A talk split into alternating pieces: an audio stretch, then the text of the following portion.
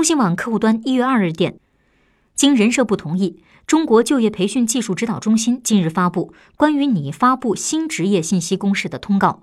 包括网约配送员人工智能训练师全媒体运营师健康照护师呼吸治疗师等十六个新职业。此前第一批曾发布十三个新职业电子竞技员入围。